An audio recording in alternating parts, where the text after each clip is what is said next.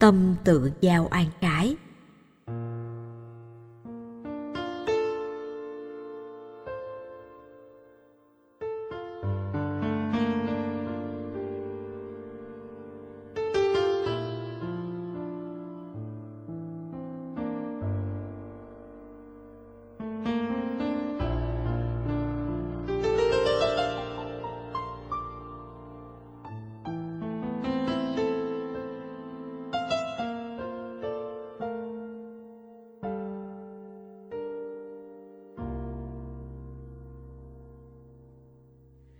khi chia sẻ một vài quan điểm hóa giải lòng hận thù theo tinh thần Đức Phật dạy ở các phần trên.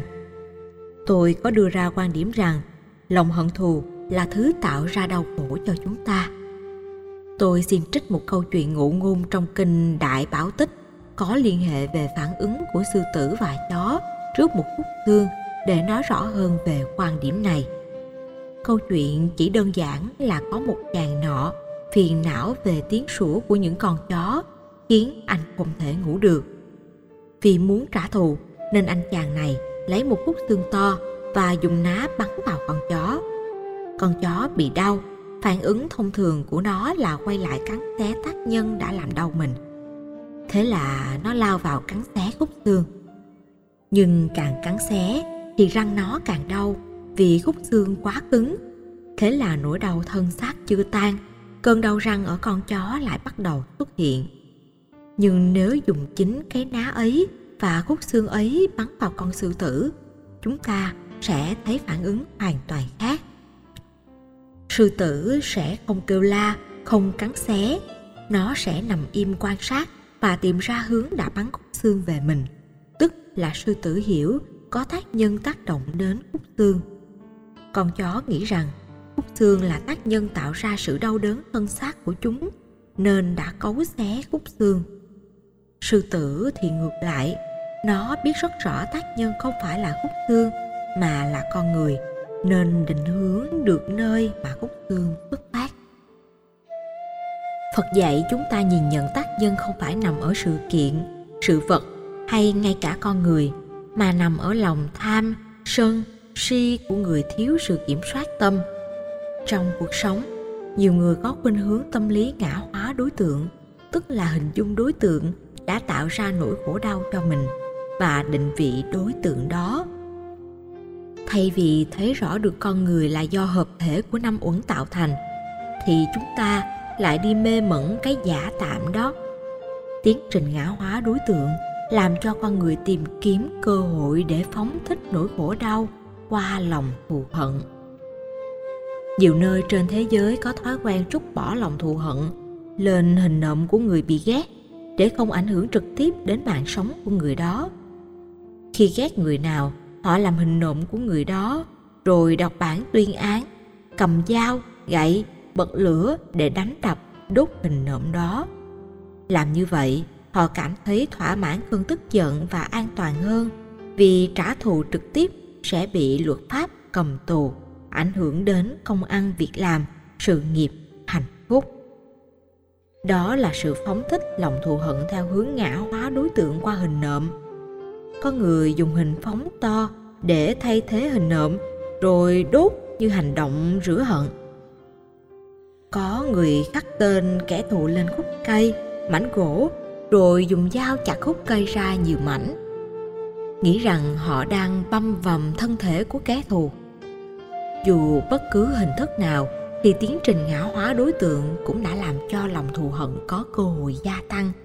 Mặc dù đối với pháp luật, kẻ trả thù hình nộm được xem là không có tội, nhưng trong nhân quả đạo đức, người đó đã sát sanh trong tâm tưởng. Hành động sát sinh bằng tâm ý đã được giao, có sự hưởng ứng, sự đồng tình của nhiều người đang gieo trồng chung một cộng nghiệp trả thù bằng tâm thức mà tác hại của nó không thua kém gì so với tác hại của một hành động giết người cụ thể. Hành động thường được thể hiện qua ba khuynh hướng. Hành động của thân thể, lời nói và chữ viết, tâm tư duy với kế hoạch hay những âm mưu. Hành động của tâm còn nguy hại hơn những hành động cụ thể. Trong hành động cụ thể, chẳng hạn khi giặc đã bị bắn chết nghĩa sĩ có thể ngưng bắn để không phí đạn. Còn hành động ngã hóa đối tượng là bắn, chặt, giết bằng tâm nên động tác giết hại diễn ra nhiều lần như thể chết nhiều lần. Có người ngã hóa đối tượng theo cách giết người trong giấc mộng. Khi ức chế không giải phóng được, con người có khuynh hướng mang vào giấc ngủ. Giấc mơ tạo ra ác mộng để tự thỏa mãn ý thức giết người trong mộng để trả thù cũng là nghiệp sát của tâm, cần được chuyển hóa. Sự trả thù này chỉ làm cho người sân hận thỏa mãn cơn tức giận trong ảo giác. Bất cứ cái gì có thể hình dung đều được sử dụng như công cụ ngã hóa kẻ thù bằng hình nộm, tranh ảnh để tha hồ giết đốt. Kẻ thù không chết thật, nhưng nghiệp sát là có thật. Học đạo đức của bồ tát phân tích rằng tác nhân chính yếu của hành động nằm ở tâm. Một người được gọi là đạo đức không chỉ được đánh dấu qua những biểu đạt của thân và khẩu. Người giỏi về ngoại giao thường là người thâm thúy, có thể không thể hiện ra ngoài, nhưng dòng cảm xúc của họ vẫn nghĩ đến hoặc tán đồng các hành vi sát hại. Hãy trưởng dưỡng lòng từ bi để tất cả những nghiệp thù hận được tháo gỡ và chuyển hóa hành động giúp đỡ với động cơ tốt mới thật sự là một thiện sự đúng ý nghĩa. Bằng không, chưa chắc đã có giá trị tốt đẹp cho cuộc đời. Như vậy, tiến trình ngã hóa có thể thực hiện dưới nhiều góc độ khác nhau. Mỗi người hình dung ra một cách để thỏa mãn bằng hành động, tư duy hay bất cứ một hình thức nào đó làm tổn thương trực tiếp hay gián tiếp đến người khác công nghệ ăn chay ngày nay có thể nói rằng Đài Loan là một trong những xứ sở tiên phong tạo ra khuynh hướng ngã hóa đối tượng của việc ăn chay. Lúc đầu, công nghệ thực phẩm chay giả mặn được hình thành với một thiện ý. Thay vì để thực khách ăn thịt những con vật thật, thì họ tạo ra những món chay giả, các loại thịt cá bằng tàu hũ, mì căng để cho người ăn bớt đi nghiệp sát. Khẩu vị tiếp xúc thì giống nhau, nhưng nghiệp sát mạng sống thật thì không có. Thiện chí đó có ý nghĩa dẫn dụ người chưa quen ăn chay. Về lâu dài, thực phẩm chay được sản xuất theo công nghệ dây chuyền và trở nên phổ biến khắp thế giới. Dĩ nhiên, tác dụng lúc đầu của nó không còn nữa. Hiện nay, thực phẩm chay giả mặn được sản xuất với hình thù và mùi vị y hệt như thịt cá thật. Nếu có dịp thưởng thức nước mắm chay, thì quý vị sẽ cảm nhận được hương vị của nước mắm cá thu không khác chút nào tương tự mắm ruốc chay hay các loại cá chay, đùi gà chay, tôm sú, tôm càng chay, không còn hương vị chay tịnh nữa. Ăn những thực phẩm đó nếu không biết trước là đồ chay giả mặn thì không thể phân biệt được giữa thật và giả. Vô tình, chúng ta đang ngã hóa đối tượng các con cá, gà thành các tình thù thực phẩm chay. Trong hành động ăn chay đó, chúng ta vẫn đang tiếp tục gieo trồng các hạt giống của sát hại bằng tâm nghĩa là sát sanh trong tư tưởng. Do đó nghiệp sát trong tâm cũng khó có thể hóa giải. Cần loại trừ thói quen tiêu thụ các thực phẩm chay giả mặn về phương diện y học các thực phẩm đó không có dưỡng chất và chứa nhiều độc tố hạt giống của tâm sát hại vô tình vẫn được tồn tại dưới dạng tùy miên tức là ngủ ngầm trong tạng thức con người. Lúc ăn những đồ chay giả mặn, hạt giống sát hại thầm lặng được xúc tác, tưới tẩm và nuôi lớn. Ăn loại thực phẩm chay giả mặn chẳng khác nào đang ăn những động vật thật dưới góc độ tâm tưởng. Để xóa bỏ được lòng thù hận, ta phải dẹp bỏ tiến trình ngã hóa đối tượng, mà cụ thể ở đây là chấm dứt việc sát sanh trong tư tưởng của chính mình. Xóa bỏ thù hận còn được đặt trên nền tảng chuyển hóa tâm lý độc tôn. Đây là tâm lý được ví như sự so sánh giữa đen và trắng, ngày và đêm, ánh sáng và bóng tối, thiện và ác, tốt và xấu. Luôn luôn nằm ở trận tuyến rạch ròi, trên thế giới còn một mất. Người hận thù không muốn kẻ đối nghịch song tồn với mình, thái độ tâm lý đó tạo ra bản ngã độc tôn. Khi bản ngã tăng trưởng, thì lòng thù hận cũng dễ thiết lập. Cứ mỗi lần giao nghiệp không tùy hỷ thì lòng thù hận đã được hình thành rất vi tế khiến đôi lúc chúng ta không nhận ra được. Có một câu chuyện ngụ ngôn kể về anh chàng nuôi gà đá chuyên nghiệp. Phản ánh rất hay và thâm thúy về tâm lý độc tôn này mà tôi xin phép trình bày cùng quý vị. Anh có một con gà rất thiện chiến nhờ nó mà anh đã trở nên nổi tiếng. Nhưng rốt cuộc, cái gì cũng phải theo quy luật của nó. Con gà lập được nhiều chiến công, rồi cũng phải già đi. Một hôm, anh mang về thêm một con gà trẻ, hùng dũng hơn con gà thiện chiến vừa nhắc. Thế nhưng anh chỉ có một cái chuồng, không còn cách nào khác, anh đành nhốt hai con gà chung nhau. Khi được nhốt chung, gà trẻ này tỏ vẻ cống cao, hống hách thích vỗ cánh, có tiếng gáy thách thức, gà già. Một hôm, gà trẻ đến khiêu chiến với gà già, không đuổi gà già đi để giành giang sơn. Gà già rất buồn, vì biết rằng thế hệ trẻ ngày nay không còn tôn trọng thế hệ đi trước. Gà già suy nghĩ rằng, nếu thế hệ gà trẻ biết khiêm tốn một chút, thì có lẽ sẽ học được rất nhiều kinh nghiệm của thế hệ gà già.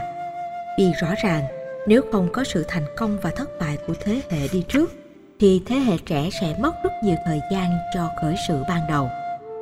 Gà già càng suy nghĩ thì càng hận thù con gà trẻ này. Nhưng dĩ nhiên, nếu đấu đá thì nó không làm sao thắng được gà trẻ. Thế nên gà già đã nghĩ cách phản binh. Gà già hết lời khen ngợi gà trẻ, từ ngoại hình đến sức khỏe và cả tiếng gáy thừa nhận gà trẻ hơn hẳn mình. Nhưng theo nó thì không nhất thiết phải đánh nhau. Chỉ cần thi thố bằng cách chạy đua. Gà trẻ quá ngạo mạn nên đồng ý và càng thích thú khi nghe gà già chấp mình chạy trước ba bước. Thế là hai con gà bắt đầu cuộc chạy đua của mình. Gà già thật ra không quá cố sức. Nó sử dụng kinh nghiệm dày dặn của bản thân để giữ khoảng cách nhất định phía sau gà trẻ. Đây là thời điểm mà anh chủ sẽ đem thức ăn đến chuồng gà.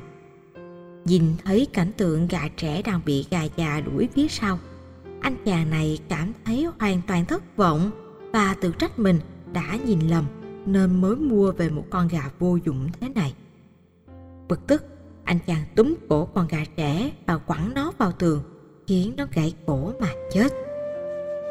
Quả thật, con gà trẻ bị chết oan những gì mà anh chàng nuôi gà nhìn thấy không đúng như anh tưởng. Cuộc sống ngày nay cũng vậy, thưa quý vị. Giữa chân lý và logic vẫn có thể những khoảng cách rất lớn. Nếu chúng ta đánh giá chân lý trên những sự kiện có logic với các tình tiết dựa vào mắt thấy, tai nghe, đôi khi tạo ra nhiều nỗi hàm an tương tự như chú gà trẻ này. Ở đây gà già giận gà trẻ háo thắng không còn biết uống nước nhớ nguồn, không còn biết đạo lý người đi trước, kẻ đi sau. Nên định cho chú ta một bài học thôi. Không ngờ bài học đó đã mang đến cái chết cho chú gà trẻ. Khi gà già bám theo đuôi gà trẻ, khiến anh chủ nghĩ rằng gà trẻ bị gà già dí sợ, chạy trối chết. Nếu thua con gà già, thì làm sao đã thắng được những con gà trẻ khác? Nên quẳng nó chết luôn cho rồi lòng thù hận và thái độ độc tôn thường mang lại kết cuộc hoàn toàn không như ý. Nếu gà già thấy được chú gà trẻ chết dưới sự khôn ngoan của mình, thì không biết liệu có cảm thấy ăn năn không? Nếu chú gà già chấp nhận chịu thua, nhường vương quốc này lại cho gà trẻ và cả hai con gà vẫn có thể là bạn của nhau, thì có lẽ không mang tới cái chết tức tưởi đó. Rõ ràng nếu chết trong sự háo thắng, oan ức, khổ đau như con gà trẻ trong câu chuyện này, thì không siêu sanh được và sẽ bị đọa trong cảnh giới ngạ quỷ. Có rất nhiều loại ngạ quỷ. Có loại ngạ quỷ con người, có loại ngạ quỷ động vật. Ngạ quỷ của chư thiên, ngạ quỷ của atula. Chết mà không siêu sanh, thoát phá sẽ tồn tại dưới hình thức ngạ quỷ. Điều đáng nói là lòng hận thù. Sự háo thắng thường tạo ra những cảnh trái ngang đó. Thế nên, chúng ta phải nỗ lực tháo gỡ các oan trái, không để cho tâm lý bản ngã độc tôn, chế. Như thế, con người có cơ hội sống trong hòa bình và thảnh thơi. Khi phát hiện mình có thái độ tâm lý độc tôn, hãy nhanh chóng tháo gỡ, chuyển hóa. Nhân gian có câu không có mợ thì chợ vẫn đông, để cho thấy rằng dù người quan trọng nhất cũng chỉ đóng vai trò nào đó mà thôi. Đừng cho mình là tất cả. Người quan niệm mình là tất cả sẽ rơi vào chủ nghĩa công thần chỉ nghĩ về chiến công, đóng góp và thành công của mình, nên không thừa nhận đóng góp và thành công của người khác. Như vậy, họ sẽ đánh mất rất nhiều tiềm năng của giới trẻ và đó là một sự tổn thất lớn. Nếu ý thức được rằng khi bạn ngã được vứt ra chỗ khác, thì sự thành công sẽ tốt hơn nhiều. Như vậy, chúng ta có thể chuyển hóa được trạng thái tâm lý độc tôn. Nên thực tập vô ngã bằng cách quán tưởng rằng mình như cái nùi dẻ để cho người khác dậm chân, thau nước để người tắm rửa, cái bàn để người đặt những vật liệu chén cơm cho người ta được no, thì thái độ dấn thân phục vụ này sẽ giúp ta không còn điểm nào để bám phiếu vào cái tôi được nữa. Lúc đó chúng ta ý thức được hạnh nguyện của từ bi, không còn những sân si, bực tức. Khi thấu được lẽ đạo rồi, thì những công việc làm hàng ngày sẽ thuận lợi suôn sẻ. Giả sử quý vị là công nhân quét đường phố, hôm đó một đồng nghiệp xin nghỉ phép nên chỉ còn một mình quý vị quét thôi. Nếu không hiểu giá trị của phục vụ, chúng ta sẽ buồn phiền và tự hỏi tại sao mình phải làm phận sự của hai người. Hiểu được tinh thần bồ tát, chúng ta sẽ hoan hỷ mà cảm ơn người đồng nghiệp kia. Nhờ họ nghỉ phép mà mình có cơ hội được đóng góp gấp đôi. Tâm lượng này khiến quả phúc gia tăng. Hoặc trường hợp, một hôm đi chùa và người phụ bếp vắng mặt chúng ta xung phong vào làm bếp bằng chánh niệm. Trong sự hoan hỷ vừa làm, vừa lắng nghe tụng kinh viết pháp, phước báu sẽ tăng gấp bội. Hãy tận dụng các tình huống để làm việc lành và giao công đức. Nếu ai ý thức được như thế, thì tiến trình tu tập sẽ được rút ngắn mà kết quả vẫn cao. Khi tâm lý bản ngã được chuyển hóa, thì tâm thù hận, giết hại sẽ theo đó được giảm thiểu nhiều có những tâm lý nhìn từ xa gần, như không liên hệ đến sự thù hận.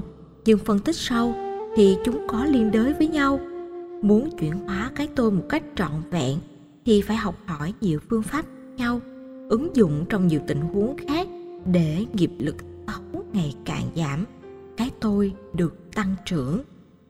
Chuyển hóa là cả một quá trình tự rèn luyện không ngừng nghỉ, chứ không đơn giản là một vài ngày theo tôi, nhận diện được bản ngã độc tôn và tự hóa giải được là quý vị đã bước đi những bước rất dài trên con đường tu sửa của mình.